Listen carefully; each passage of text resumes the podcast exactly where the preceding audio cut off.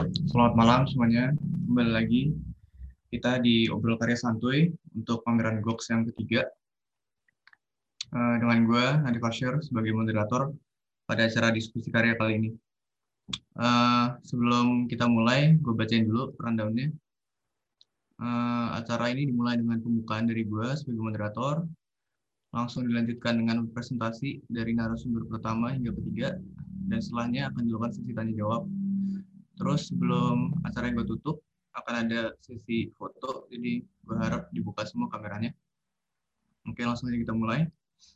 Uh, malam ini kita punya tiga narasumber dengan tiga tema beda-beda.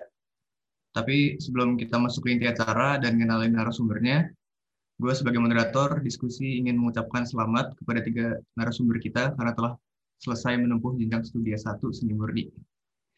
Gue tangan semuanya. Uh, jadi yang pertama hey.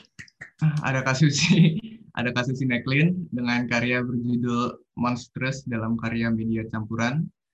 Kedua, Kak Wirani Putri Rahmania dengan karya cetak tingginya bertema makanan Betawi. Judulnya Deformasi Kuliner Betawi dalam Seni Grafis Cetak Tinggi. Dan yang terakhir ada Kak Wina Lutfia Ibnayati dengan karya arsip berjudul Menapak Jejak Sang Pesindan untuk yang pertama ada Kasusi, gue kenalin dulu. Ini Kasusi ini dia mahasiswa seni murni angkatan 17. Uh, eh, dalam berkarya dia banyak eksplorasi dan menggunakan berbagai macam media kayak patung, lukis, grafis, instalasi dan lain-lain. Terus untuk pengalamannya beberapa di tahun 2020 salah satu karyanya lolos dalam Galnas Open Call Manifesto ke-7 pandemi, karya tugas akhirnya itu merupakan perpanjangan eh, atau pengembangan dari karya tersebut. Ia juga pernah mengikuti National Identity Sculpturing Youth Camp for ASEAN Fine Art Student di Laos pada 2019 lalu. Kalau kegiatannya sekarang aktif berpameran di dalam dan di luar kampus. Untuk kasus sih dipersilahkan presentasinya. Terima kasih uh, buat Nadif Uh, baik, selamat malam teman-teman. Selamat malam dan salam sehat dan sejahtera untuk kita semua. Baik, uh, malam ini saya akan coba uh, menceritakan tentang tugas akhir ini, uh, apa aja yang dibuat dalam tugas akhir ini, terus apa yang jadi latar belakang pembuatan karya ini, terus cara pembuatan, uh, cara pembuatan karya ini, terus atau proses berkarya, mulai dari pemilihan tema, sketsa, dan pembuatan karyanya.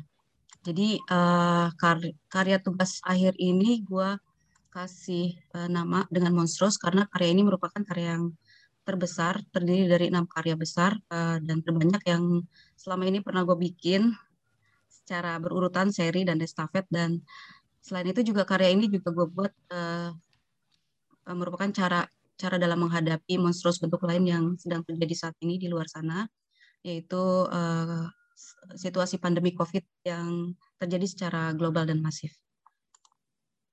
Uh, jadi dalam keenam karya, oh sebentar ya. ya. Jadi dalam tugas akhir ini gue membuat enam karya mix media atau media campuran, yaitu yang terdiri dari uh, tiga komponen dasar, yaitu uh, figur yang gue buat dari quilting, terus lukis pada objek utama, dan drawing pada bentuk monster yang ada di sekitar figur dan bentuk akar. Uh, ya, next. Next. Ya, jadi latar belakangnya ini yaitu tentang pandemi COVID-19 ya yang terjadi sejak 2020 silam di Maret 2020 silam di mana uh, situasi dan kondisi itu uh, membuat kita berada dalam keterbatasan ruang dan gerak sampai waktu yang tidak bisa diketahui dengan pasti. Eh, nggak cuma aktivitas kita aja yang terbatas, tapi juga dalam memenuhi kebutuhan hidup kita pun juga terbatas. Jadi uh, dengan latar belakang inilah uh, gue berusaha untuk membuat ide dan kreativitas kita itu nggak ikut terbatas gitu loh. Terus gimana caranya nih biar nggak nggak ikut terbatas? Jadi kita kan berada di dalam rumah nih. Sebenarnya di sekitar kita, di sekitar rumah kita, di sekitar kita juga di sekeliling itu kan banyak hal yang sebenarnya bisa kita explore gitu loh dan bisa kita jadikan uh, tema untuk berkarya karya. Ya, next.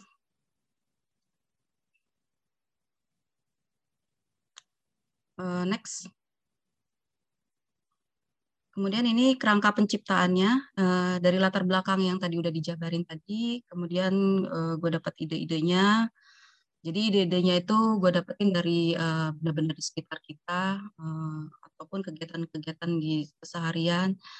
Uh, di situ gue bikin list uh, benar-benar apa aja sih yang ada di sekitar kita dan yang yang biasa gue pakai atau sering berinteraksi gitu atau uh, kegiatan apa aja yang uh, sering gue lakukan selama di rumah.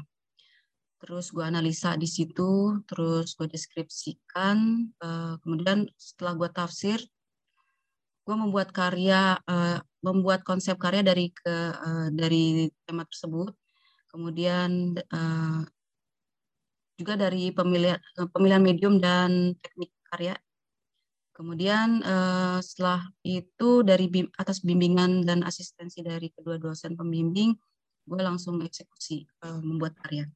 Ya, next.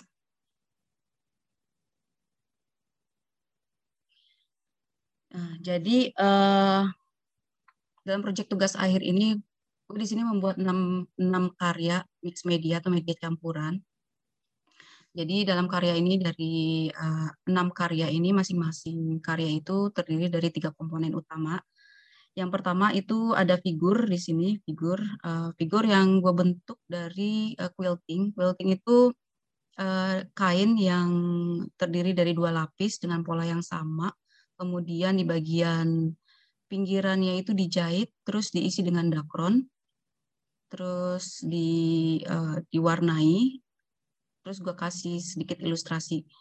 Terus uh, komponen yang ketiga itu lukis, lukis realis di sini. Uh, kenapa di sini gue bikin lukis realis? Karena uh, benda-benda itulah bentuk seperti itulah yang gue lihat secara kasat mata. Kemudian uh, untuk komponen yang ketiga itu drawing. Di sini ada dua drawing, uh, yaitu bentuk-bentuk uh, monster-monster yang ada di sekitar karya ini dan uh, drawing pada bentuk akar yang ada di belakang. Nah, bentuk monster-monster kecil-kecil ini tuh uh, representasi dari gangguan atau cobaan yang yang pasti ada aja lah di sekitar kita ya, yang yang pasti ganggu banget gitu. Terus untuk uh, akar, bentuk-bentuk akar yang ada di paling belakang ini itu juga merupakan representasi dari gue pribadi ketika mencari jalan keluar. Kemudian ketiga komponen ini gue gabungkan dalam kain dengan ukuran yang bervariasi ya, mungkin sekitar 148 kali 90-an cm di sini yang gua gantung uh, di dinding dengan menggunakan dowel. Uh, kemudian karya ini sebenarnya perpanjangan dari karya karya gue yang berhasil lolos dalam Open Call Manifesto 7 pandemi yang diselenggarakan oleh Galeri Nasional tahun lalu di 2020, di mana gue membuat karya yang sama, uh, yaitu membuat figur dari material yang sama, dari quilting juga. Next. Uh, ini karyanya, judulnya bisa ke mana-mana. Dimensinya 40 kali 40 kali 5 cm, ya, itu untuk ukuran kotak akrilik ya mungkin uh, ukuran keseluruhannya sekitar 50 kali 50 kali 5 cm.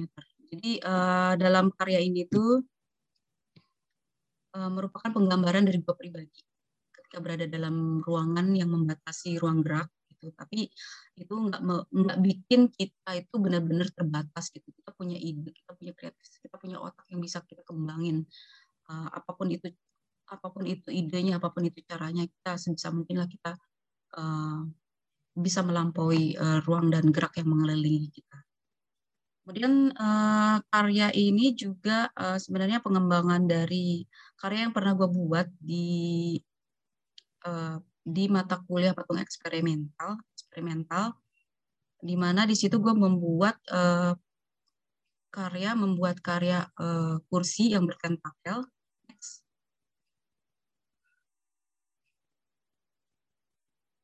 Next. kursi ini uh, kursi yang bertentakel. Nah, tentakel ini terbuat dari material yang sama, yaitu dari kain yang gue isi dengan uh, dakron di sini. Nah, di bagian tengahnya ini uh, dikasih kawat. Jadi tentakelnya ini bisa uh, di, di bisa dibentuk sesuai dengan keinginan orang yang duduk di dalam kursi ini. Jadi karya ini judulnya Monster. Next. Untuk proses berkarya, uh, next. Ya. Jadi uh, sebelumnya, sebelumnya. Oh ya betul. Next, sorry. Ya, jadi untuk proses berkarya ini, uh, jadi dari enam karya, oke, okay, um, tadi kan udah disebutin ya uh, cara mencari benda-benda, uh, benda-benda apa aja sih yang uh, nantinya bakal dijadiin tema tema setiap karya. Jadi ketika, uh, jadi gue di sini bikin list dulu, daftar dulu, daftar benda-benda yang ada di sekitar gue di sini, uh, entah itu benda-benda ataupun uh, bentuk keseharian atau kegiatan uh, keseharian gue selama ada di rumah. Terus dari situ uh, gue coba reduksi dengan membuat uh, prioritas. Maksudnya prioritas itu uh, benda apa aja sih yang yang yang bisa hmm, benda apa aja yang uh, benar-benar mempunyai makna tertentu atau benda-benda atau kegiatan itu tuh uh, apa ya uh, bisa menjadi sumber inspirasi uh, untuk berkarya gitu loh. Nah dari sekian banyak daftar itu, kemudian gue mendapatkan enam, enam ide dasar, enam benda-benda atau keseharian yang gue jadikan ide dasar uh, karya ini. Nah, adapun keenam karya, adapun keenam uh, benda-benda atau kegiatan tersebut, yaitu ada kopi atau secangkir kopi, ada jam dinding, ada toilet, ada handphone atau HP, ada jendela rumah, dan sepasang sepatu. Next. Ya. Kemudian untuk uh, proses berkarya, uh, jadi dari keenam uh, keenam tema dasar tadi yang udah dipilih tadi itu, kemudian di sini uh, gue hubungkan dengan uh, gue buat konsep karyanya dengan cara gue hubungkan dengan proses ketika uh, yang gue alami sejak dimulainya PSBB awal di awal-awal pandemi uh, di 2020 hingga saat akan dibuatnya karya tugas air ini. Jadi ada enam proses ketika itu uh, yaitu yang pertama proses ketika gue menyadari efek dari pembatasan sosial akibat pandemi COVID-19 yang gue implementasikan dalam karya kopi ini. Kemudian next. Kemudian proses yang kedua yaitu ketika gue berpikir untuk bergerak keluar dari keterbatasan ruang dan gerak Eh, selama ini yang gue implementasikan dalam karya bertema jam dinding. Next. Untuk proses yang ketiga, ketika kemudian akhirnya memutuskan untuk bergerak. Uh, next. Uh, proses yang keempat yaitu ketika gue uh, mulai bergerak, dimulai dengan mencari informasi uh, melalui handphone. Next. Eh, proses yang kelima yaitu ketika uh, gue mencari jalan keluar yang gue implementasikan dalam karya bertema jendela. Next. Kemudian proses yang terakhir yaitu ketika uh, gue akhirnya dapat keluar dari uh, keluar rumah uh, yang gue implementasikan dalam karya sepasang sepatu. Next. Kemudian untuk proses berkarya, penjelasan karya next. Karya pertama judulnya Secangkir Kopi di Pagi Hari, media quilting, cat akrilik, cat semprot, marker pada kain, ukurannya 148 kali 96 cm tahun 2 tahun 2, tahun pembuatan 2021. Uh, penjelasan karya dimulai ketika kita minum kopi di pagi hari. Oh, jadi uh, pada waktu itu uh, gue memulai hari itu dengan minum kopi ya. Terus dari minum kopi itu membuat uh, eh, gue tuh teringat ketika gue minum kopi bareng-bareng terus di uh, di hari berikutnya ketika gue ngopi bareng-bareng itu ketika gue minum kopi itu uh, yang teringat nggak cuma minum kopi bareng-bareng aja tapi kegiatan-kegiatan yang uh, yang bisa dilakukan yang biasanya dilakukan bareng-bareng gitu loh kayak makan makan siang bareng atau ngerjain tugas bareng atau misalnya nyari sesuatu bareng. Uh, ya, jadi runtutan ingatan itulah yang membuat uh, gue di sini menyadari efek pandemi COVID-19 ini. Uh, kemudian next. Ini videonya.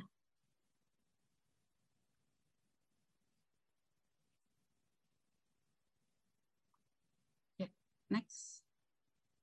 Untuk karya kedua, uh, judulnya detak-detik jam dinding, media quilting, cat akrilik, cat semprot, marker pada kain, ukurannya 137,5 kali 97 cm, uh, tahun pembuatan 2021.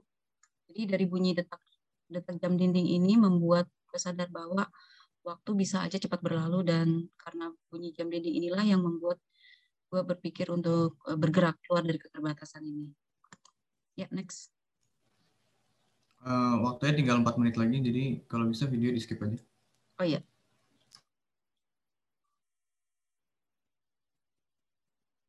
Untuk karya yang ketiga, judulnya berdialog dengan diri sendiri, uh, medianya sama, ukurannya 148 kali 97 cm, tahun pembuatan 2021.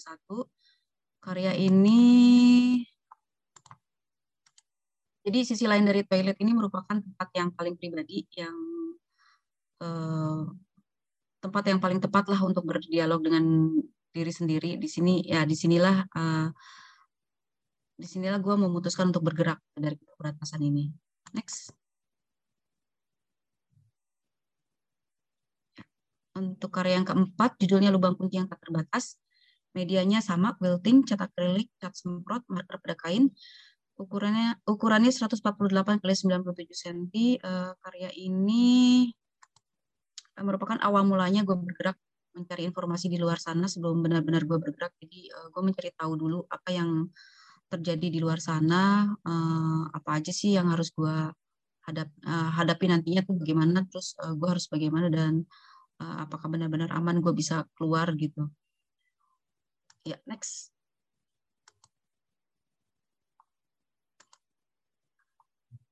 Uh, kemudian untuk karya yang kelima menuju angkasa, media quilting, cat akrilik, cat semprot, marker pada kain, ukurannya 148 kali 92,5 cm. Jadi karya ini merupakan representasi gue dalam mencari jalan keluar.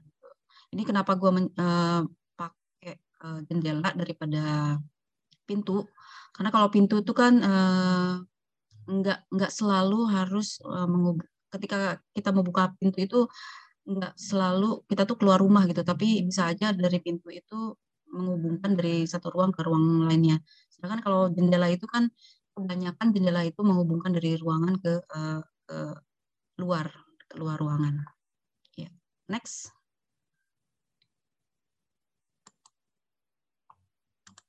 Untuk karya yang keenam, judulnya bergerak, media quilting, cat akrilik, cat semprot, marker pada kain, ukuran 148 x 96 cm, jadi uh, karya ini uh, merupakan representasi dari gue yang akhirnya bisa bergerak. Di sini uh, gue menggunakan sepatu karena uh, sehari-hari gue tuh uh, sepatu ini yang gue pakai selama tiga tahun terakhir ini dan gue pakai ini tuh um, hampir setiap hari gue pakai. Uh, ini waktu di waktu sebelum pandemi ya. Jadi ketika pandemi ini tuh uh, sepatu ini tuh gak pernah dipakai sama sekali gitu. Jadi penggunaan uh, gue pakai sepatu ini lagi tuh kayak uh, kayak kayak simbol gitu kalau gue tuh udah bisa keluar rumah dengan dengan waktu yang lama dan dengan jarak yang cukup uh, jauh gitu. Sedangkan selama ini kalau misalkan gue pergi-pergi ya sekedar cuman ke Alfa doang pakai sendal gitu. Jadi uh, dengan penggunaan sepatu ini ya sebagai uh, simbol bahwa gue udah mulai berani keluar rumah. Gitu. Ya next. Next. Nah, ini perbandingan display yang ideal sesuai dengan konsep dan urutan karya. Next. Ini perbandingan karya dengan perupa uh, dengan gue. Sorry. Ya. Next. Ini perbandingan tiga karya dengan dengan gue. Ya, next.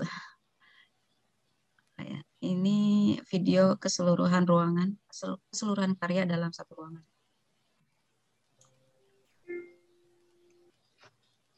Ya, sebagai penutup, uh, jadi dalam enam karya mix media ini bisa diambil kesimpulan bahwa dalam situasi dan kondisi serba terbatas ini enggak enggak enggak membuat ide dan kreativitas kita juga bisa ikut terbatas gitu saja. Sebisa mungkinlah kita kembangkan apa apa yang bisa kita jadikan tema uh, untuk uh, tema atau ide berkarya ya. Salah satunya yaitu dengan mengeksplorasi apa yang ada di sekitar kita yang bisa kita jadikan sebagai ide karya baik itu benda-benda atau kegiatan sehari-hari. Hmm, selain itu juga dari keenam karya ini gue mencoba untuk menggabungkan beberapa media dalam satu karya yaitu kayak tadi uh, bentuk quilting bentuk tiga dimensi. Uh, gue gabungin di sini dengan lukis lukis realis dan drawing. Di sini dalam satu dalam satu media uh, media kain di sini. Kemudian kesimpulan lainnya ya jadi ketika lo berkarya apa pun itu jangan pada media, cobalah untuk menuangkan ide atau gagasan lo ke media apa pun itu.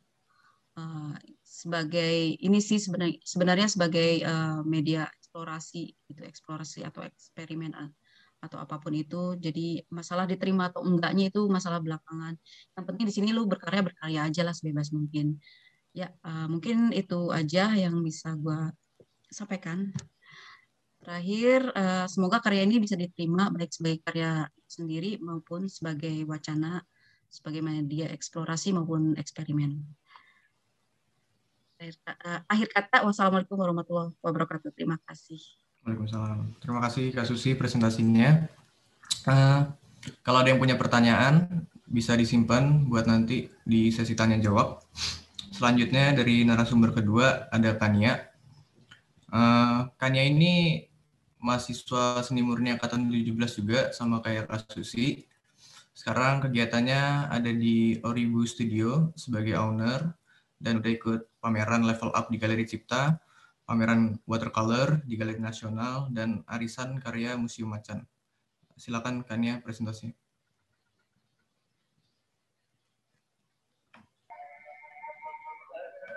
Oke, halo, halo. Ya. Assalamualaikum warahmatullahi wabarakatuh. Uh, selamat malam semuanya. Selamat malam juga Mas Walid yang yang udah nyempatin waktunya untuk hadir di sini dan semua teman-teman yang udah nyempatin waktunya buat hadir di sini.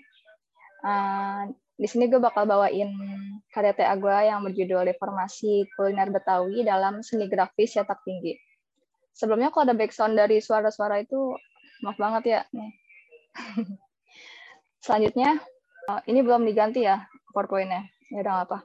Nah, jadi tujuan gue berkarya di sini sebenarnya pengen identifikasi tentang deformasi ini sebenarnya bisa nggak sih dijadikan sebagai metode penciptaan berkarya seni. Udah gitu juga gue pengen coba deskripsiin uh, pengaruh dari deformasi ini terhadap uh, estetika kuliner Betawi. Karena yang bakal gue angkat di sini idenya dari kuliner Betawi itu sendiri. Next.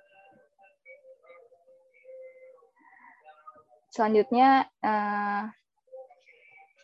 nah ini ini cara cara gue dapetin data-datanya tentang informasi tentang kuliner Betawi yang bisa kalian baca ya. Saya uh, data data-datanya itu banyak dapat dari kampung Setu Babakan, situ ada kampung Betawi, terus juga dari dari internet tentunya. Terus selanjutnya selanjutnya, nah ini cara cara gue buat bikin penciptaannya dimulai dari ide. Sebenarnya nih hmm, ide berkarya ini, ide berkarya ini gue dapet dari dari gue baca artikel sih awalnya. Dari baca artikel yang itu uh, banyak kayak gue tuh terganggu gitu dengan desas-desus kalau makanan Betawi itu banyak yang bilang kurang kurang greget gitu, kurang kurang mencuat kayak udah terlanjur biasa banget gitu udah biasa sehari-hari dibawa. Kayak misalkan gue ke kampus bawa bawa makanan bawa cemilan gitu terus cemilannya kayak kue centeng manis. Nah itu dari situ sih sebenarnya. Terus gue juga ke sentil sama omongannya omongannya gue lupa namanya siapa Bondan kalau nggak salah yang manis gitu. Nah dia bilang tuh kuliner Betawi ini sebenarnya sangat-sangat perlu diangkat gitu. Cuman sayang kalah pamor sama makanan yang lain gitu. Terus selanjutnya tentang gagasan konseptual gue. Bisa dilanjut lagi. Nah, karya ini sebenarnya uh, sebelum masuk lebih jauh lagi, gue jelasin di sini deformasi itu maksudnya adalah perubahan merubah bentuk, merubah, merombak, membongkar kayak gitu. dan pure untuk untuk hal itu gitu. Dan di sini bedanya sama semiotik kalau kita ingat mata kuliah semiotik ya, yang itu penuh dengan makna kayak karyanya Susi tadi. Nah di sini gue beda, gue di sini ngambil karya tentang deformasi yang lebih yang lebih mengangkat tentang tentang seni itu sendiri gitu. Balik lagi ke intisari dari seni itu sendiri, ke garis, ke bentuk. Nah seperti itu. Nah dalam dalam karya ini gue ngangkat tentang kuliner Betawi udah gitu gue berkaryanya pakai cetak tinggi. Kenapa cetak tinggi? Karena memang cetak tinggi ini udah apa ya jarang gitu. Ini hasil gue belajar di di itu sih di salah satu komunitas di Jakarta. Makanya gue terinspirasi buat pakai cetak tinggi gitu. Kemudian uh, deformasi di sini itu ngerubah ngerubah bentuk yang tadinya yang tadinya bentuknya makanan itu di apa pengecap sorry pengecap jadi dua dimensi gitu jadi sebuah karya visual. Di situ sih menariknya kenapa gue ngambil ngambil bahas tentang karya ini gitu. Terus selanjutnya uh, nah ini gua, uh, gagasan khususnya gue di sini pakai karya gue sebenarnya imut ya. Jadi ukurannya tuh A3 karena karena gue lebih milih buat uh, buat detailing dari karya itu sendiri karena kan ini cetak tingginya reduksi. Reduksi itu jadi satu plat gue pakai plat lino di sini. Uh, kenapa? Karena jujur plat lino tuh lebih lebih buat gue lebih mudah gitu daripada kayu.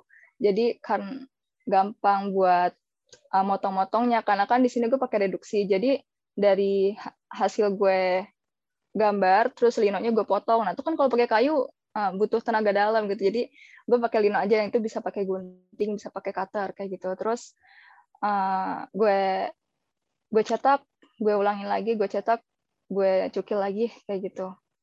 Terus selanjutnya di atas kertas ya gue tetap pakai di atas kertas. Nah ini alat-alat yang gue pakai. Gue pakai cimani toka kayak yang udah biasa diajarin di kampus. Sebenarnya bisa juga pakai cat air cuman di sini gue pengen nerapin apa yang udah gue pelajarin di kampus. Terus ini gue pakai cara manual. Jadi uh, itu ada ada paling sebelah kanan itu alat gosoknya ya. Jadi ceritanya gue pengen semi-semi otentik lah gitu, kayak ukio ukio eh gitu. Terus selanjutnya, uh, ini tentang pembahasan karya. Lanjut. Ini proses uh, berkarya gue ada pertama pasti pengamatan, kedua gue coba untuk uh, ngambil fotografi, ketiga gue coba pakai acara PixArt segala ya biar ada digital digitalnya gitu. Pokoknya semua yang udah kita pelajarin di kampus tuh gue terapin di sini. Terus gue sketsa lagi nih abis pakai PixArt jadi PixArt itu bukan buat uh, plek tiplek gitu. Dia cuma lewat doang. Terus gue ulang lagi pakai pensil warna. Soalnya kalau pakai PixArt tuh justru nggak jelas gitu. Jadi jadi warnanya tuh kebanyakan. Nah itu gue gue ulang lagi pakai pensil warna. Di situ sih lebih lebih ke di situ uh, pakainya terus selanjutnya gue pakai eh apa gue cetak deh. Gue cetak pakai lino. Terus selanjutnya nah ini kuliner betawi yang bakalan gue jadiin karya ya. Di sini bisa disebutnya karya karya non representatif atau karya non figuratif itu ada ada soto betawi ada kue cucur ada cente manis ada putu mayang ada kerak telur ada roti buaya kue bacot es uh, es bir peletok. Ini semua gue pilih karena yang karena yang lebih dekat sama gue gitu. Selanjutnya. Nah ini ini gambaran makanan kuliner betawi yang gue ambil. Terus selanjutnya. Nah ini behind the scan ini gue coba buat uh, mencari kan deformasi ini benar-benar uh, mencari bentuk gitu. Kita kembali fokusnya tuh ke bentuk merubah bentuk. Jadi gue coba belajar dari awal dari awal gitu kerak telur gue sketsa ulang dengan cara sederhana banget. Cuma di sini deformasinya belum ekstrim ya, masih ya masih satu persen deformasi lah gitu. Terus selanjutnya selanjutnya itu gue pakai pakai sama masih dalam bentuk sederhana, cuman gue coba untuk menguraikan, merubah bentuk uh, soto Betawi, pokoknya kuliner Betawi ini dengan cara menguraikan. Jadi misalkan soto Betawi itu bumbunya ada santannya, ada susunya, ada ada jahenya, ada dagingnya kayak gitu. Terus berpotok ada macam-macam segala komposisinya. Nah itu gue coba uraikan. Bisa dilihat di slide selanjutnya. Coba di next. Nah ini dia maksud gue jadi gue urailah terus roti buahnya gue potong-potong lah. Tapi ini masih proses berkarya ya belum jadi akhir. Terus selanjutnya jadi di sinilah asiknya deformasi gitu. Banyak banget kita bermain bentuk bermain bermain apa ya? Benar-benar pure ke seni ke seni rupaan gitu.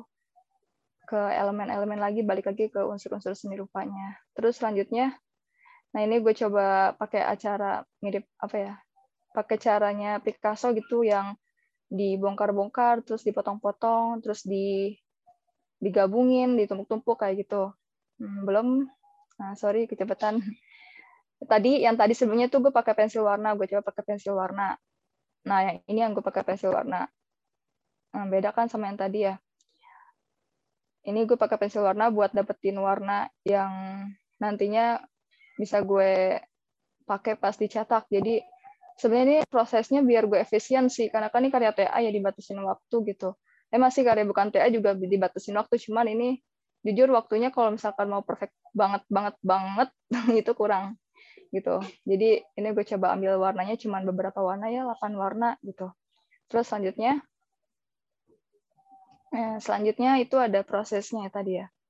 Proses gue cara cara gue berkarya. Nah ini cara gue pas di linonya sini lebih ke linonya. Nah itu yang gue maksud makanya gue pilih lino soalnya buat moto-motonya itu lebih mudah gitu karena kan dari roti buayanya roti buayanya yang gue olah lagi, gue tumpuk-tumpuk lagi, gue ulang-ulang lagi gitu. Nah, serunya tuh di sini sebenarnya. Dia cara cetak mencetak. Sama dibikin background itu. Terus selanjutnya um, selanjutnya ini kita masuk ke deskripsi karya. Di sini ada 8 karya yang bakal gue bahas. Uh, bisa di next. Nah, ini dia Soto Betawi. Nah, ini gue deformasi.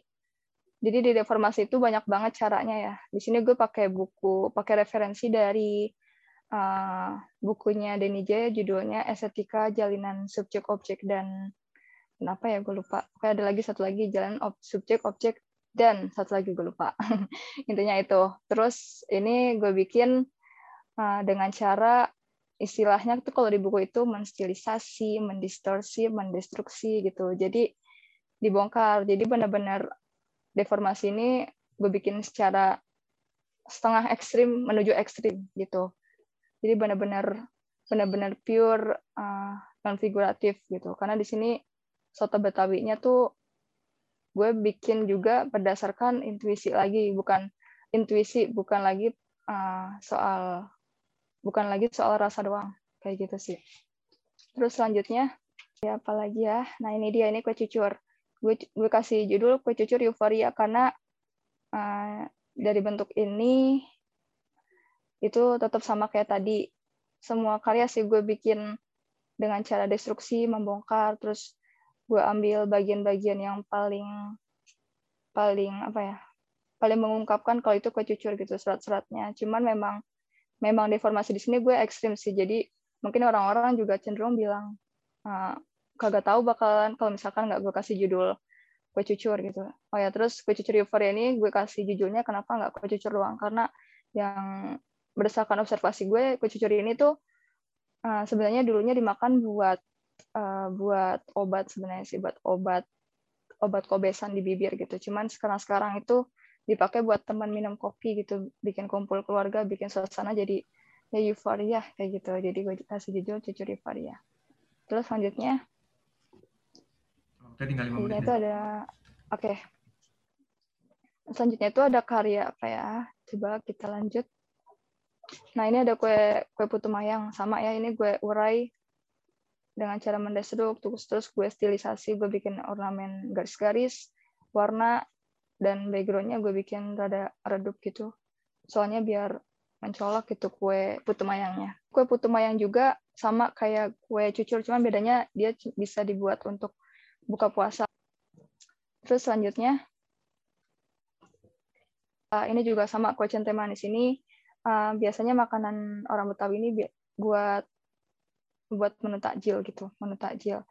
Dan selain itu di kue centai manis ini uniknya dia juga makanan ini juga dijadikan inspirasi untuk lagu centai manis gambang kromong dari Betawi gitu. Jadi ini gue kasih judul Irama Centai Manis kayak gitu. Terus selanjutnya ini kerak telur juga sama. Gue bikin gue bikin ornamen dari garis-garisnya. Terus itu ada sendoknya. Gue masukin juga.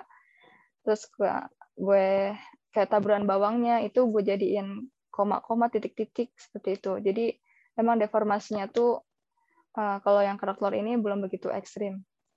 Masih masih ada menyerupai kerak telur kayak gitu. Terus selanjutnya, nah ini roti buaya ini uh, makanan orang Betawi yang wajib ada di acara-acara lamaran orang Betawi. Karena kenapa roti buaya? Karena dia melambangkan kesetiaan. Nah gitu. Cuma di sini gue uh, gue coba untuk ngambil roti buaya dari sisi objek bentuknya gitu. Yang gue otak-atik gue jadiin uh, di situ garis-garis garis-garis putus-putus ya. Terus juga dari warna gue mirip-miripin cuman uh, rada beda di sini gue ngambil warna orange sebagai uh, nunjukin kalau ini Jakarta kayak gitu Betawi. Terus selanjutnya nah ini kue bacot ini kue zaman apa ya gue zaman dulu sampai sekarang sih sebenarnya. Cuman kue bacot ini ada karena dulunya buat cemilan orang-orang kalau lagi ngobrol-ngobrol pas acara syukuran panen panen gitu di orang Betawi masyarakat Betawi. Ini ini sebenarnya deformasinya ekstrim banget karena uh, karena gue tuh pengen pengen nunjukin kalau deformasi sebenarnya punya punya rentang gitu. Bisa dari yang sederhana sampai yang ekstrim. Itu sama di sini gue juga pakai cara distorsi dulu terus gue mimi, gue piuh gue memiuhkan terus gue bongkar terus gue susun lagi kembali jadi garis-garis doang akhirnya begitu. Terus selanjutnya terakhir ada kue bacot eh kue bacot lagi. Terakhir ada bir peletok. Nah ini nih sebenarnya bir peletok ini rada susah soalnya dia kan cairan ya. Jadi uh, cukup gue memiuhkan aja karena nggak karena buat bikin garis-garis itu garis-garis itu uh, dia sifatnya bukan kayak kue roti buaya gitu. Dia sifatnya cair. Jadi gue bikin lebih memiuhkan dan gue ambil dari gradasi warnanya yang membentuk uh, garis-garis itu terbentuk dari gradasi warna kayak gitu sih. Terus selanjutnya udah 8 karya ya. Ini terakhir. Terakhir penutup ini uh, gue cuma pengen ngasih tahu kalau di deformasi ini reformasi ini bisa gitu untuk dijadikan uh, bisa untuk dijadikan sebuah metode penciptaan. Mau pakai lukis sebenarnya juga bisa cuma di sini lebih pakai grafis atau tinggi karena ya tadi latar belakang tadi gue pengen uh, gue pengen angkat sesuatu yang yang yang udah gue pelajarin lebih gitu dan yang passion gue nah kayak gitu. Terus uh, gue pengen nunjukin kalau pengaruh deformasi itu di sebuah karya khususnya di karya kuliner ini itu bisa bisa gitu. Pengaruhnya tuh bisa merubah dari bentuk dari bentuk yang tiga dimensi dari bentuk yang yang seperti itu gitu ya. Gue ngomongnya susah. Nah, jadi garis-garis doang. Jadi benar-benar elemen seni rupa doang gitu. Titik garis warna bentuk komposisi. Nah kayak gitu sih. Terus uh, udah itu aja paling pesan gue dari karya ini gue cuman pengen coba mengembangin ya ngembangin karya-karya seniman Betawi itu yang yang udah ada Sarnadi Adam namanya. Gue kembangin di sini lewat karya kuliner gue terus gue juga pengen ngajak teman-teman dan kalian semua buat uh, sama-sama berani berkarya lebih gitu yang ekstrim gitu. Yang yang itu mungkin kita sendiri uh, suka takut gitu. Karena banyak kontroversinya mungkin dari karya-karya yang kita buat gitu. Udah, itu aja dari saya. Uh, sorry kalau misalkan waktunya kelewat banyak. Ini ada display karyanya, bisa dilihat karya ininya display display yang seharusnya kayak gini ya. gitu. Oke, mungkin waktunya udah habis, nggak apa di skip aja karena tinggal display doang. Karyanya tadi udah teman-teman lihat. Thank you banget buat perhatiannya. Terima kasih banyak. Wassalamualaikum warahmatullahi wabarakatuh. Waalaikumsalam. Uh, terima kasih Kania Uh, selanjutnya dari narasumber kita yang ketiga dan langsung habis itu dibuka sesi tanya jawabnya. Uh, terakhir ada Kak Devia. Kalau untuk pengalaman seni Kak Dev ini udah banyak banget, jadi sebenarnya yang gue sebutin ini beberapa aja.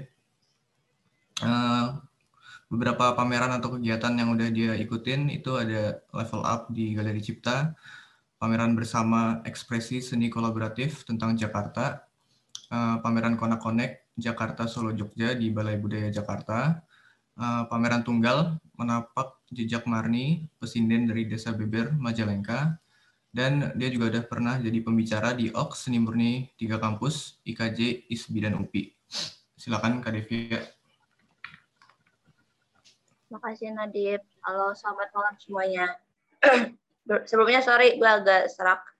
Uh, sebelum masuk ke pembahasan, sini ada sedikit video dokumentasi uh, supaya suasana pameran arsipnya mungkin semoga dapat tersampaikan melalui video ini. Ya boleh di play Isya.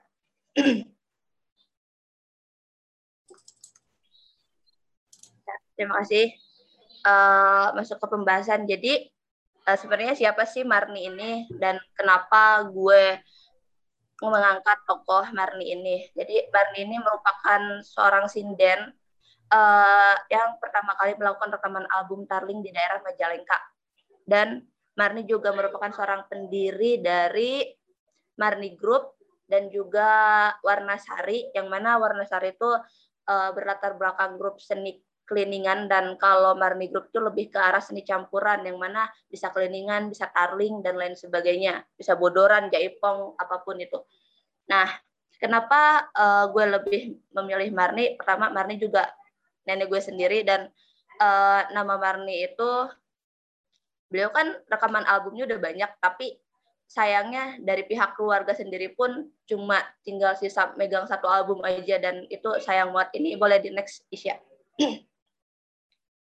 dan harapan gue sih uh, setelah gue ngangkat tokoh Marni ini jadi banyak orang yang lebih peduli gitu loh untuk ngangkat tokoh tokoh daerah yang mungkin uh, siapa siapa lagi yang mau ngangkat tokoh daerah tersebut kalau misalkan bukan orang lain yang tergerak untuk mengangkatnya sendiri gitu.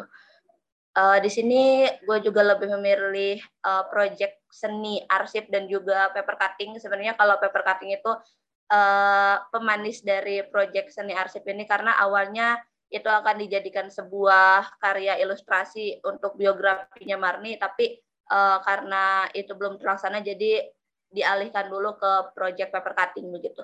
Next. Ini rumusan masalahnya bagaimana memvisualisasikan tokoh Marni melalui sebuah proyek seni benda arsip dan paper cutting lalu Tujuannya uh, mengenang kembali perjuangan tokoh Marni dalam mengembangkan kesenian Majalengka melalui sebuah proyek seni Next. Kalau gagasan konseptualnya yaitu awalnya itu kan idenya itu karena sebelumnya juga gue pernah ngangkat tentang sintren. Sintren juga salah satu tradisi kesenian khas daerah Cirebon, Indramayu.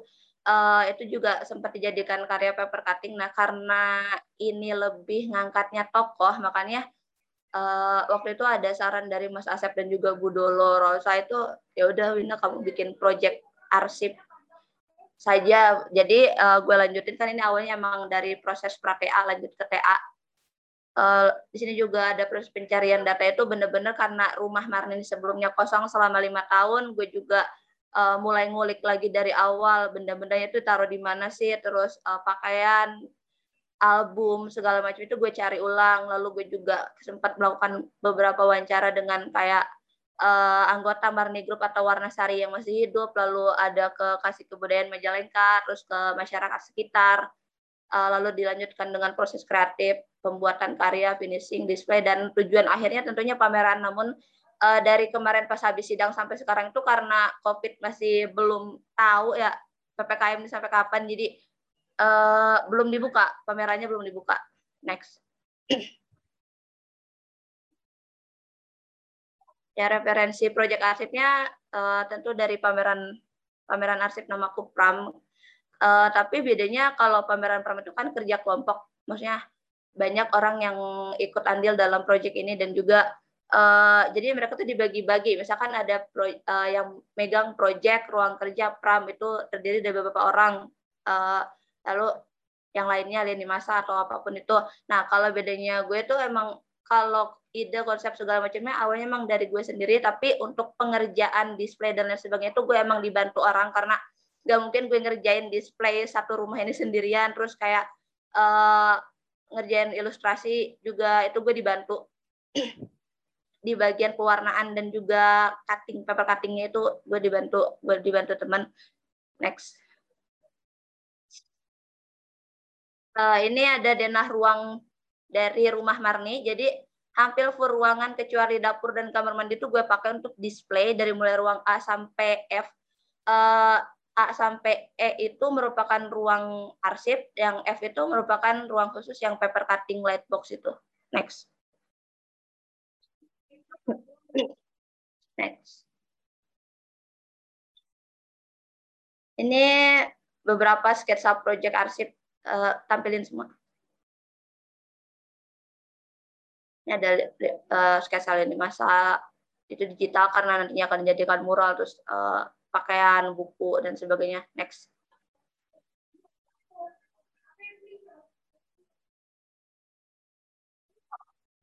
Nah, ini masuk ke project satu itu lini masa. Next Isya. Uh, jadi ini tuh bentukannya kan mural. Uh, kalau misalkan dibaca detailnya itu jadi ada perjalanan Marni dari tahun ke tahun dari mulai tahun 9 1149 dari mulai lahir sampai dengan Marni wafat. Tapi ini hanya beberapa poin yang berhasil gue kumpulin. Sebenarnya kalau misalkan gue mungkin bisa ngulik lebih jauh mungkin akan lebih banyak lagi lini masa yang gue dapat tentang tokoh Marni ini. Tapi ya karena keterbatasan waktu dan juga uh, apa orang-orang ternyata yang bisa gue kulik tuh udah wafat. Jadi segini adanya gitu. Ya, di sini juga ada kayak lima album yang gue dapat Abu Marin itu kan sebelumnya dari keluarga hanya megang satu, ternyata alhamdulillah gue nemuin salah satu akun yang bernama Ranggon Seni yang berasal dari Indramayu itu, jadi dia emang kayak kolektor atau semacam dulunya itu uh, apa ya studio rekamannya studio rekaman gitu terus uh, sekarang aktifnya di YouTube gitu. Jadi ngangkat-ngangkat lagu-lagu Tarling zaman tahun 70 80-an tuh diangkat kembali gitu. Di di postingnya di YouTube. Oke, okay, next. Ini uh, instalasi pakaian uh, ukurannya 3 kali 3 meter. Next.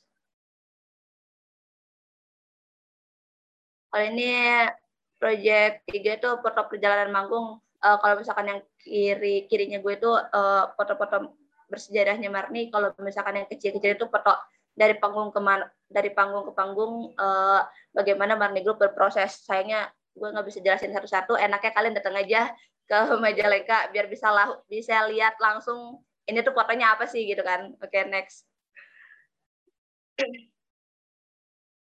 Kalau ini sebagai pemanis atau judul dari project gue aja sih menapak di Jaksang Pesinden jadi gue bikinin mural di ruang tengah atau ruang utama. Next Nah, ini project ruang kerja Marni. Uh, jadi bisa kalian lihat utuhnya. Jadi dia tuh satu ruangan. Ini juga ada replika logo Marni Group. Terus ada mesin tik. Uh, coba next detail, untuk detail.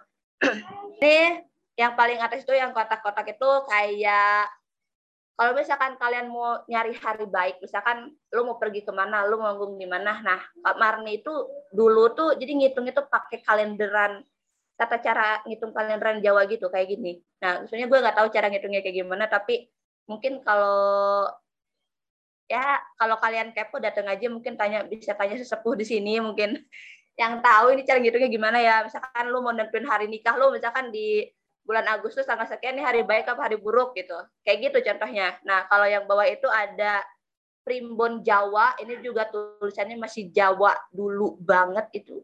Gue juga nggak bisa baca bukunya juga udah tua banget tua banget next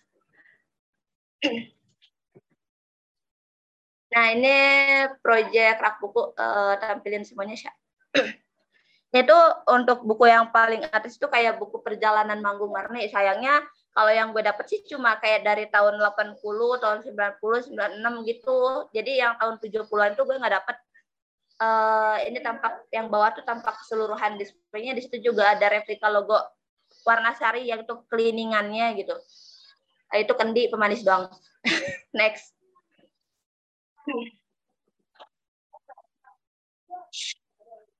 Uh, nah ini tuh benda-benda pusaka peninggalan Marni. Jadi ya kayak orang-orang zaman dulu tuh kan identik kayak ngoleksi-ngoleksi barang-barang antik. Entah itu pemberian dari leluhurnya mungkin atau kayak emang ngoleksi doang gitu. Nah ini beberapa benda itu uh, koleksi Marni dan juga uh, sebenarnya apa ya gue juga sempat nyaksin gitu pas SD pas gue SD kan tinggalnya bareng sama Marni. Itu kayak ayam masuk rumah tuh dia dia berak dan keluar itu batu gitu. Nih batu yang biru yang biru yang paling luas itu gue juga kayak aneh aja gitu dulu tiba-tiba ada kakek-kakek datang jauh-jauh dari Cirebon tiba-tiba nganterin batu gitu. Gue juga ngerti kenapa jadi ya gitulah. Intinya benda-benda benda-benda ini tuh benar-benar kayak ya bersejarah aja gitu mungkin bagi hidup Marni. Terus kayak yang paling atas itu uh, alat buat nyepah. Nyepah itu kayak ya gitu. Nenek-nenek zaman dulu kan suka nyepah untuk merawat gigi gitu kan.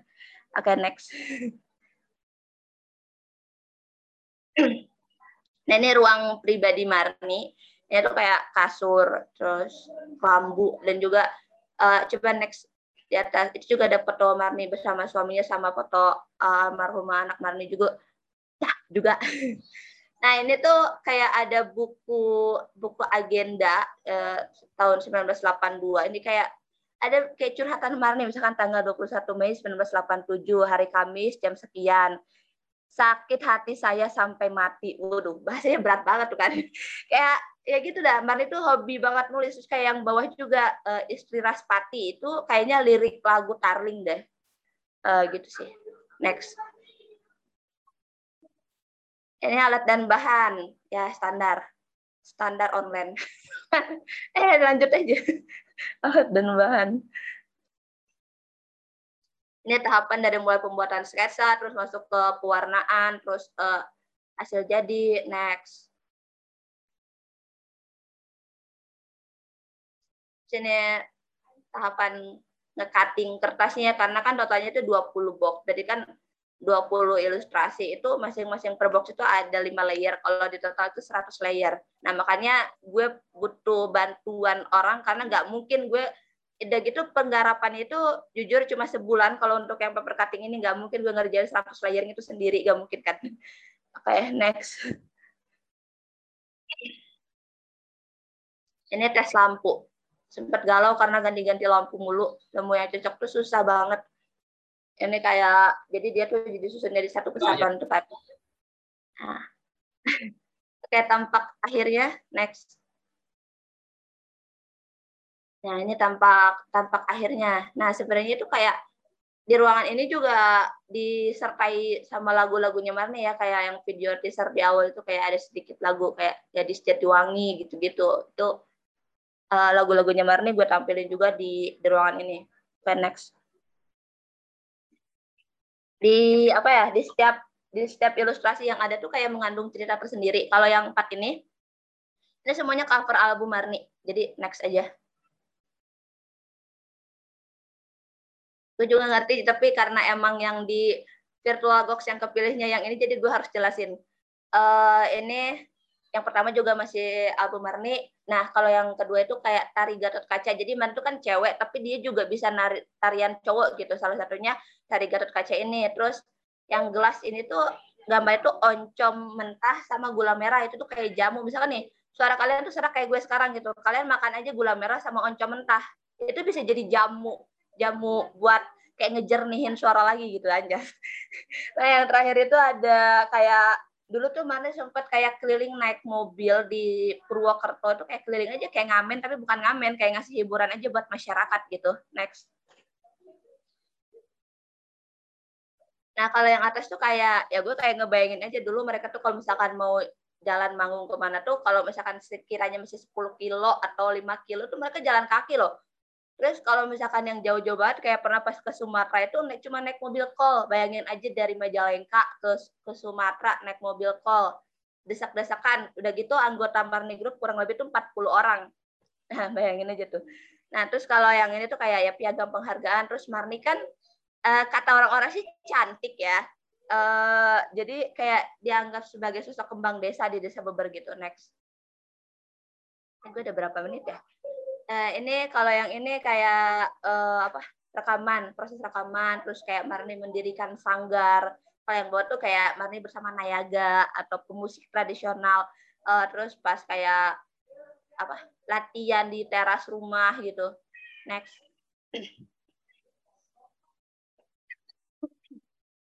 Nah, yang paling atas nih, jadi uniknya panggung zaman dulu di daerah sini khususnya itu kayak jangan ada pementasan mau sandiwara, mau taling, mau apa, jaipong, apa pun itu, pasti mereka tuh kayak menggantung ciri khas daerahnya kayak boboko, hihid, hihid itu kipas, eh, makanan, opak, apa pun. Jadi mereka gantung-gantungin tuh di atasnya. Ntar kalau manggungnya udahan itu dibawa sama sama yang habis manggung di situ gitu.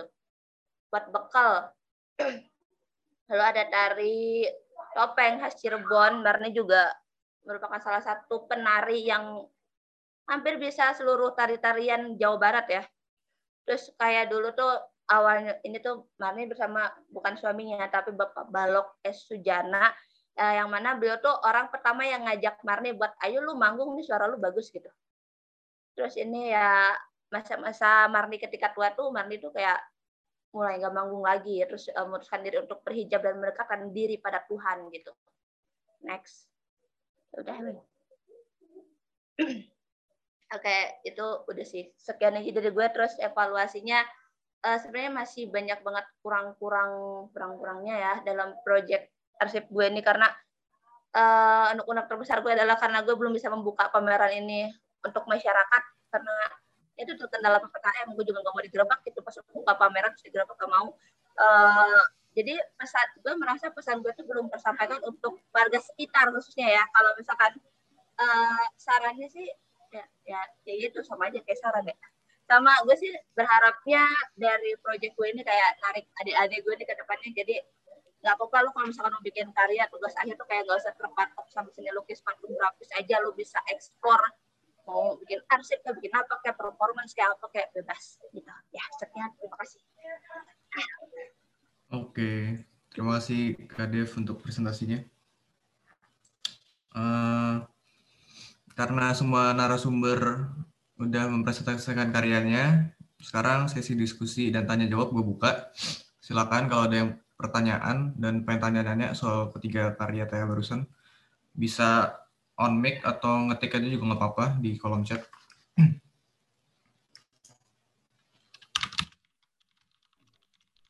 Div, gue boleh nanya nggak? Silakan, Bang Lukas. Uh, Oke, okay. uh, thank you banget. Presentasinya keren banget. Trio macan. Uh, gue pengen nanya, pertama ke Susi, sebenarnya ada alasan khusus nggak sih penggunaan kain? Apa hanya karena dia pengembangan dari karya yang sebelumnya makanya dipakai kain dia konsisten? Atau mungkin ada ciri khas si kain yang pengen kayak ditonjolin nih dari karya tersebut? Maksudnya ya jadi penunjang si ciri khas kain ini. Terus yang kedua, sekalian nggak apa ya? Oke. Okay. Yang kedua buat Irani, uh, tadi kan awalnya sempat cerita kayak ada keresahannya itu kalau nggak salah yang kayak uh, kuliner Betawi dianggap nggak greget, terus ada keresahan uh, kalau nggak salah nangkep ya kayak kuliner Betawi itu kurang terdengar.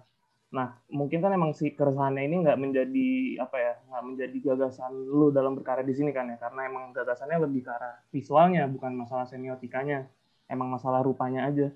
Tapi di dalam diri lu pribadi, walaupun emang mungkin keresahan itu bukan menjadi tujuan bikin karya-karya ini, keresahan itu tuh kayak hilang atau atau berkurang nggak sih sebenarnya di diri lu pribadi terhadap keresahan-keresahan tersebut tadi?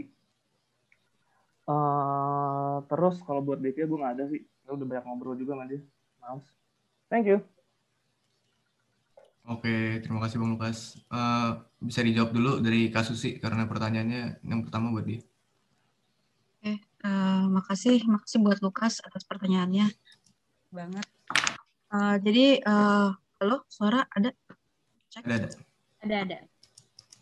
Hmm, jadi untuk penggunaan kain pada karya ini sebenarnya nggak ada uh, khusus uh, kayak gimana gimana sih, cuman uh, di sini uh, pertimbangan dari gue pribadi yang yang uh, menggunakan kain. Uh, jadi ini kan uh, objek utamanya di sini tuh sebenarnya kan figurnya itu sendiri yang terbuat dari quilting yang dari uh, kain uh, terus yang gue bentuk uh, dengan bentuk figur tertentu. Jadi dengan penggunaan kain ini harapan gue sih itu bisa mm, memperkuat uh, apa ya karakter dari uh, memperkuat karakter dari figur itu sendiri. Karena di sini gue gambarin uh, figur itu tuh uh, sesuatu yang melayang gitu loh. Ya seperti itulah. Kurang lebih seperti itu ma uh, Lukas. Udah ada, cukup ada menjawab bang Lukas? Cukup terjawab sangat terjawab. Thank you Susi. Oke okay, sama-sama. silakan Kania pertanyaannya dijawab. Oke. Okay. thank you banget Lukas pertanyaannya jadi aduh, sorry sorry tuh sing gue sorry. Jadi uh, soal keresahan ya. Sebenarnya kan kalau to the point-nya gue lewat karya ini gue benar-benar ter apa ya sedikit kayak sedikit rasanya tuh berkurang sedikit gitu. Karena karena ininya nggak nggak ini sih ini cuma awal dari karya gue dari gue berkarya gitu. Terus kalau kalau tadi gue bilang keresahannya itu berkurang sedikit karena lewat deformasi ini kan gue di sini tujuannya sebenarnya bukan bukan bukan lebih cenderung ke kuliner, kuliner Betawi gitu. Itu cuman sebagai inspirasi. Cuman memang kan gue bingung objeknya itu apa gitu. Di sini kan TA jadi mesti ada objeknya. Kalau bisa aja gue bikin karya abstrak itu nggak ada objeknya. Nah akhirnya gue pilih kuliner Betawi dari uh, selentingan artikel yang gue baca itu. Terus juga uh, dari mana taunya keresahan gue hilang. Soalnya uh, mungkin kalau teman-teman di IKJ sih lebih lebih apa ya lebih lebih cenderung bikin gambar tuh yang realis gitu atau yang yang yang apa pokoknya yang yang realis sama yang semi-semi lah gitu kayak model kayak model impresi. Nah gitu di sini kan gue bikin karya yang deformasi gitu sih. Jadi teman-teman bisa ini selera aja sih. Jadi berkarya itu kan ada yang sukanya realis, ada yang sukanya chaos gitu, maksudnya chaos dari bentuk yang awal gitu, itu selera. Atau kayak Devia gitu, pakai karyanya arsip, itu selera. Nah itu, dan dari situ sih gue sebagai perupa cukup uh, cukup cukup terbayar lah rasa rasa rasa gue lewat karya gue ini. Itu sih kas. Udah gimana Lukas Iya, thank you nih terjawab banget. Yo, sama-sama. Uh, gue boleh nambahin ya buat kan ya, gue pengen nanya juga sebenarnya. Uh, ya. Soal yang karya ini nanti mau ada rencana ngembangin gitu, kayak misalnya ngangkat budaya Betawi yang lain selain makanan atau kayak budaya selain Betawi gitu, ada nggak? Hmm, jadi pertanyaannya tadi uh, selanjutnya gitu ya ngambil kan Betawi banyak ya ada kulinernya terus ada ikon-ikon lainnya kayak kayak kayak ini loh kayak ornamen yang yang lainnya yang sering ada. Lihat nggak sih kalau di Jakarta tuh misalkan flyover atau jalanan busway gitu ada segitiga segitiganya gitu yang hijau-hijau tuh biasanya. Itu kan gigi balang nah itu bisa nah itu bisa bisa juga dijadiin karya terus tarian betawinya. Cuman selanjutnya sih gue masih masih ini sebenarnya masih pengen banget fokusnya tuh di kulinernya gitu.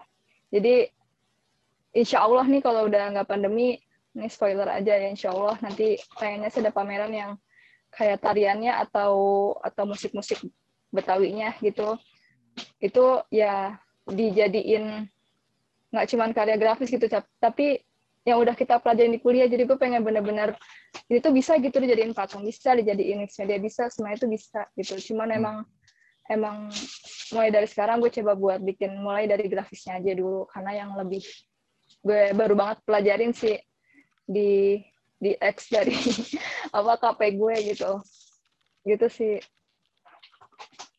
jawabannya. Oke, terima kasih kak jawabannya. Terima kasih juga pertanyaannya. Uh, ini ada pertanyaan dari Gabriel Satria buat Kak Susi. Dari karya-karyanya itu ngomongin soal simbol, dari backgroundnya itu sendiri punya arti khusus atau enggak? Jadi uh, dari back, sebenarnya dari backgroundnya itu kan ada dua nih ya dari ada dua uh, itu ada bentuk akar sama bentuk uh, monster-monster. Nah itu yang mana ya? Gimana? Yuk. Oh, yang akar-akar itu, oke. Okay. Jadi sebenarnya sih uh, memang ada ada ada arti khusus sebenarnya di situ. Itu kan bentuk akar yang uh, di sini uh, dibentuk uh, penyederhanaan dari bentuk akar yang sebenarnya di sini. Jadi akar itu kan uh, sebenarnya uh, uh, akar dari satu pohon itu kan uh, semakin lama semakin membesar dan uh, dia berusaha uh, untuk mencoba jala, men, mencari jalan uh, gimana ya uh, akar itu kan pada dasarnya dia mencari jalan bagaimana caranya dia uh, mencari tempat untuk mem, mem, untuk membesarkan dirinya. Jadi uh, dalam karya ini tuh uh, gue di sini mem, uh, apa mem, memakai memakai uh, simbol akar ini tuh sebagai uh, diri gue di sini uh, yang sedang mencari yang sedang mencari uh, jalan keluar dari dari keenam karya ini. Um, mungkin sudah terjawab menjawab. atau ada yang kurang? Um,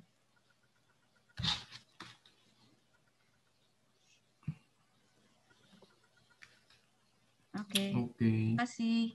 Selanjutnya ada pertanyaan dari Haura Kalisha untuk Kak Devia. Pemilihan media paper cutting itu ada cerita di belakangnya atau enggak? Langsung jawab aja. Langsung lah, sikat. Ah, jadi kenapa pilih paper cutting? Kan tadinya emang itu ilustrasi itu buat pelengkap biografinya Marni. Tapi terus uh, karena bingung gitu mau diapain kan gak jadi bikin biografinya karena beberapa faktor dan uh, orang yang gue kulik itu kan ke, ke nyokap kan. Nyokap kan meninggal. Jadi uh, daripada ilustrasi ini nganggur terus kemarin dapat masukan juga dari Mas Agus sama Mas Walid uh, gimana Wina kalau misalkan kayak dibikin paper cutting? Gitu. Terus kan emang gue juga dulu sering banget bikin karya paper cutting pas awal-awal di seni murni gitu kan. Terus kayak oke okay, udah uh, gue jadi paper cutting aja. Sebenarnya gak ada cerita khusus yang gimana-gimana. Cuma karena emang udah daripada mau bazir gue bikin paper cutting aja terus slide box gitu. Kita gitu aja. Oke okay, gimana Isya udah cukup? Uh, satu lagi satu lagi dan oh sebelum gue sebelum gue jadiin paper cutting itu jadi emang ilustrasi utuhnya juga udah gue foto. Jadi mungkin sewaktu-waktu nanti gue tetap jadiin itu biografi dan dengan ilustrasi itu ya tetap bisa gitu. Itu aja. Hmm. kasih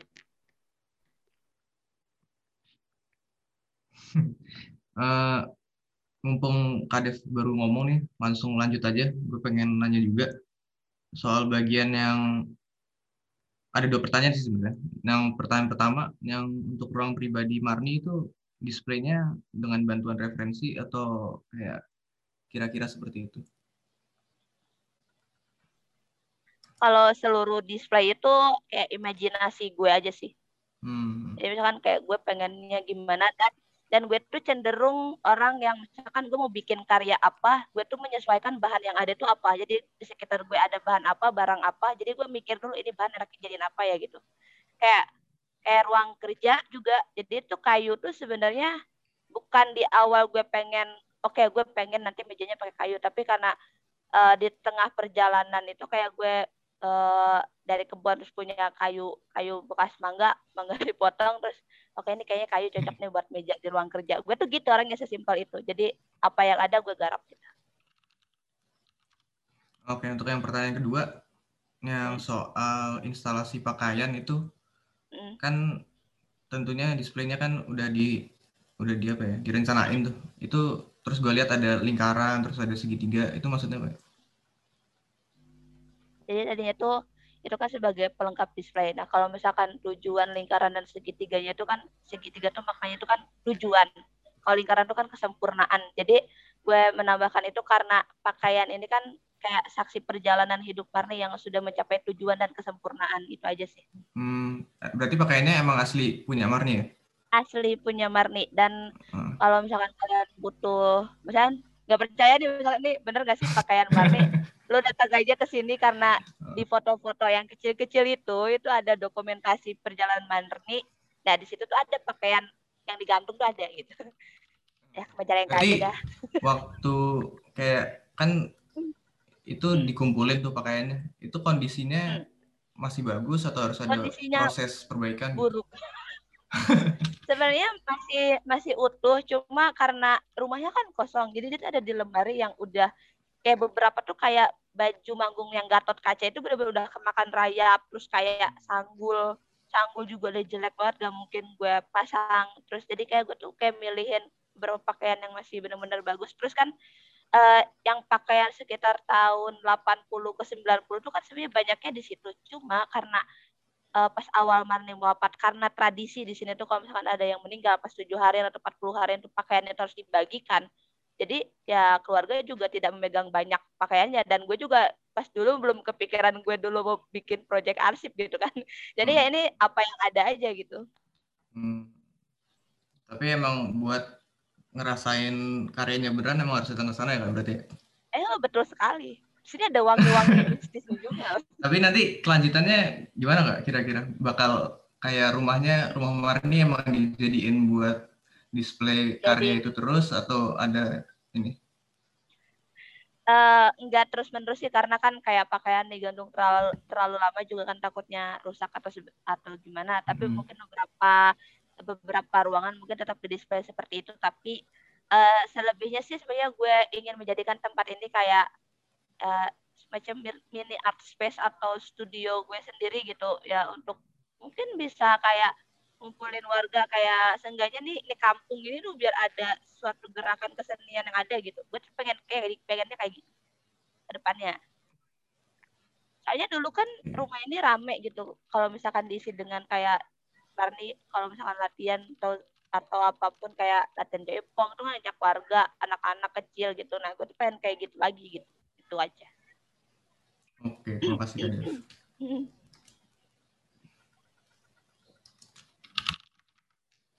Ada yang mau bertanya lagi?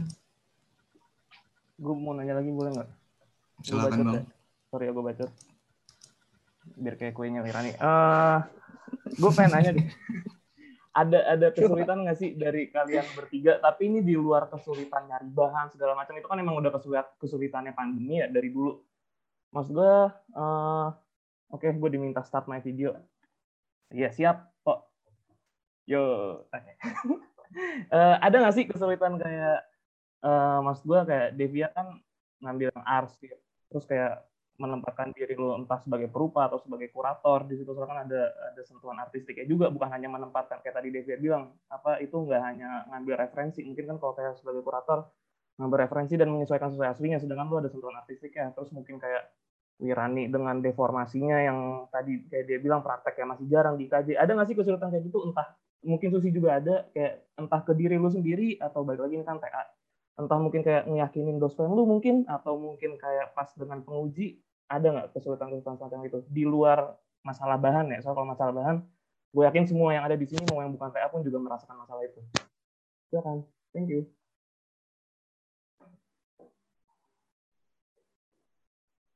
ini berarti pertanyaan terbuka ya buat mereka bertiga iya mungkin Devia belakangan dari tadi dia ngomong mulu capek kali aus. Silakan berarti kasus jatuhkannya dulu.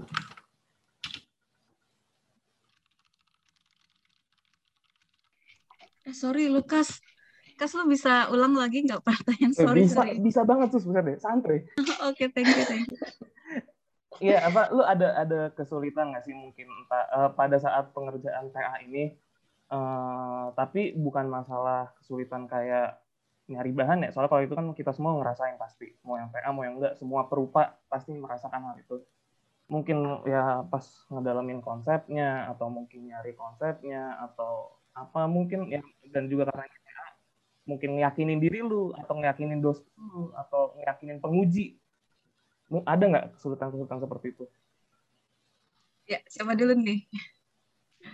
silakan gue dulu ya. Gue dulu ya. Oke ya benar benar benar banget nih Lukas. Jadi lu tahu sendiri ya waktu awal-awal gue bikin karya ini aduh gila.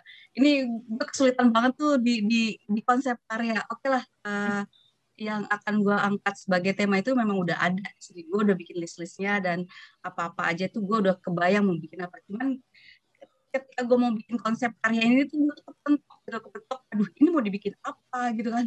Dan itu tuh paling lama banget lama banget. Itu ya susah banget gitu di situ. Uh, ya uh, ya ada beberapa lah yang yang ngerti gimana gue di sini kayak uh, abis ini ngapain ya?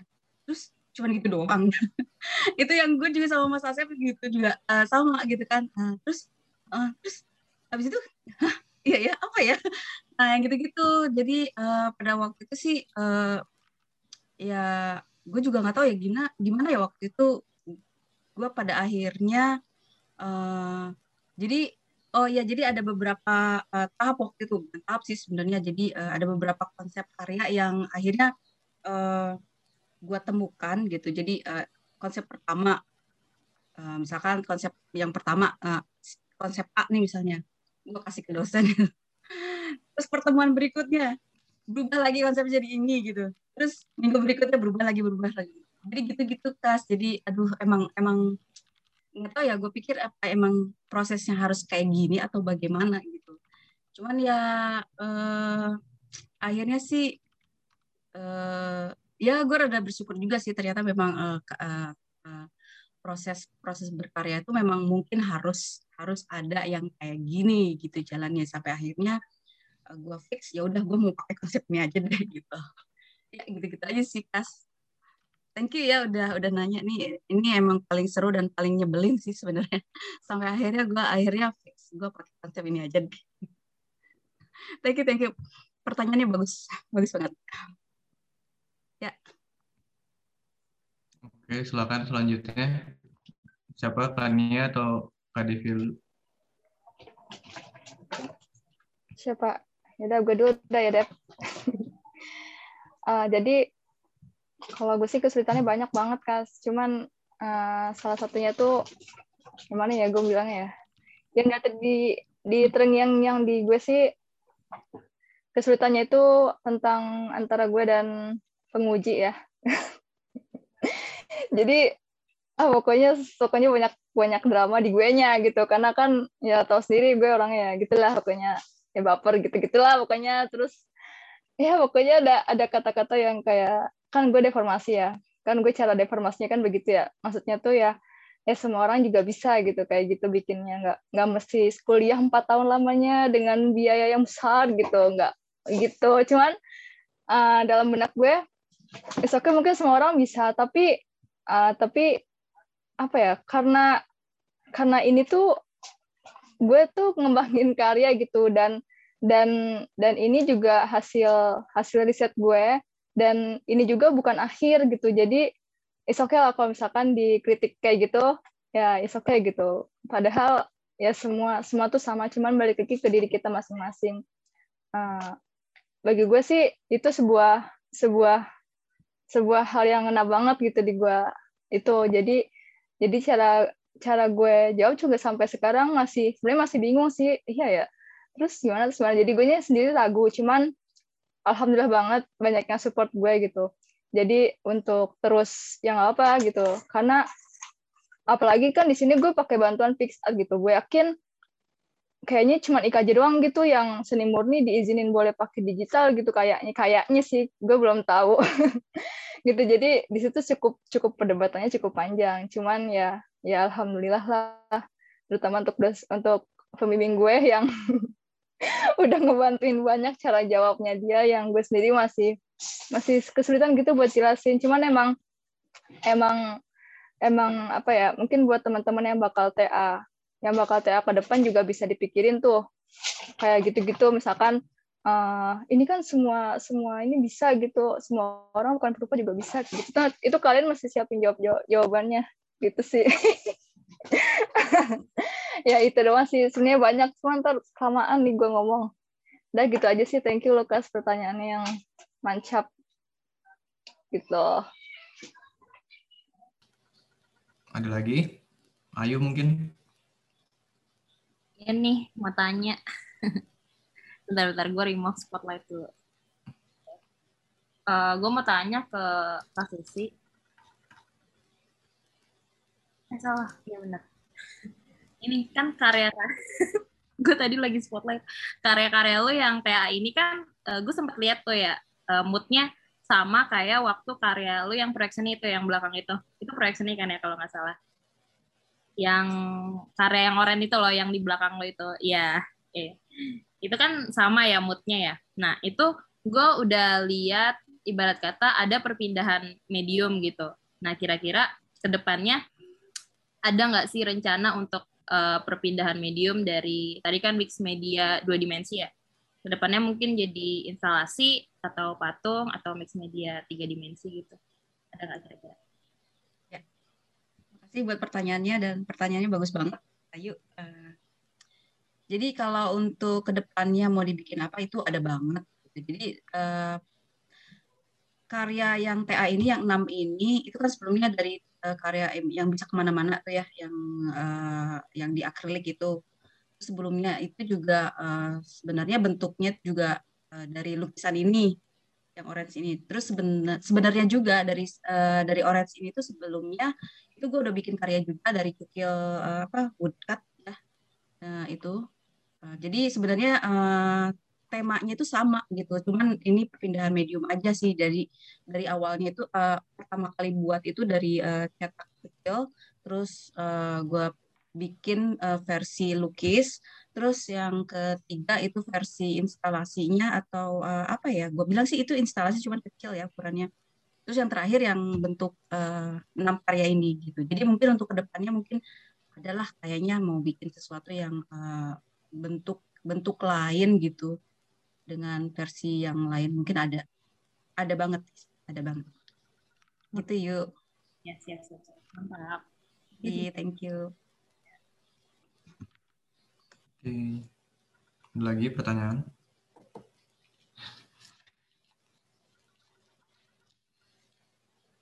Eh, gue pengen nambahin, sebenarnya gue juga agak penasaran sama karyanya Kasusi lagi. Kan itu secara apa ya, ininya yang paling mencolok media yang dipilih kan dak itu diisi dakron itu mm-hmm. itu sebenarnya kayak apa ya ekspresi pribadi gitu karena emang suka dengan mungkin sebelumnya sebelum bikin karya-karya itu udah suka dengan media itu atau kayak lompat aja gitu nyoba explore ya jadi uh, memang uh, itu Sebenarnya sih kalau bentuk-bentuk itu memang uh, udah udah gue sukain sih sebenarnya. Cuman untuk um, media yang terbuat dari quilting itu sebenarnya cuma eksplorasi medium aja sih di sini. Jadi dari yang dua dimensi dari dari cukil, lukis, kemudian uh, terus langsung ke quilting ini ya itu eksplorasi medium aja sih di sini. Jadi gue pengen bikin di uh, di karya dua dimensi, tapi gue di sini pengen menghadirkan uh, bentuk tiga dimensi yang dinamis gitu. Terus gimana caranya kalau misalnya uh, patung banget kan itu ada masa ya, jadi bisa berat gitu. Jadi uh, nggak uh, bisa benar-benar digabungkan gitu di di media dua dimensi. Jadi akhirnya gue mikir apa nih ya biar bisa digabungin nih sama uh, dua dimensi. Jadi akhirnya uh, pemilihan bentuk quilting ini yang menurut gue sih itu yang paling tepat karena dari masa pun itu lebih ringan dan bisa ditempel begitu aja gitu loh. Hmm. Nah, jadi sebenarnya sih uh, uh, apa namanya tuh eksplorasi medium aja sih di sini. Oh, iya, iya. Dan eksperimen yang pasti. Paham, paham, paham. Ya. Oke. Okay. Uh, eh, karena kayaknya udah nggak ada yang mau nanya lagi, kayaknya bakal gue tutup acaranya. Tapi sebelum gue tutup, uh, bisa dinyalain dulu kameranya. Kita mau dokumentasi semuanya, tolong. Kalau bisa kamera dinyalain. Udah, Syak? Yap. Udah? Hmm. Oke, dengan itu berarti gue tutup acaranya. Terima kasih yang udah menyempatkan datang. Oke, selamat malam.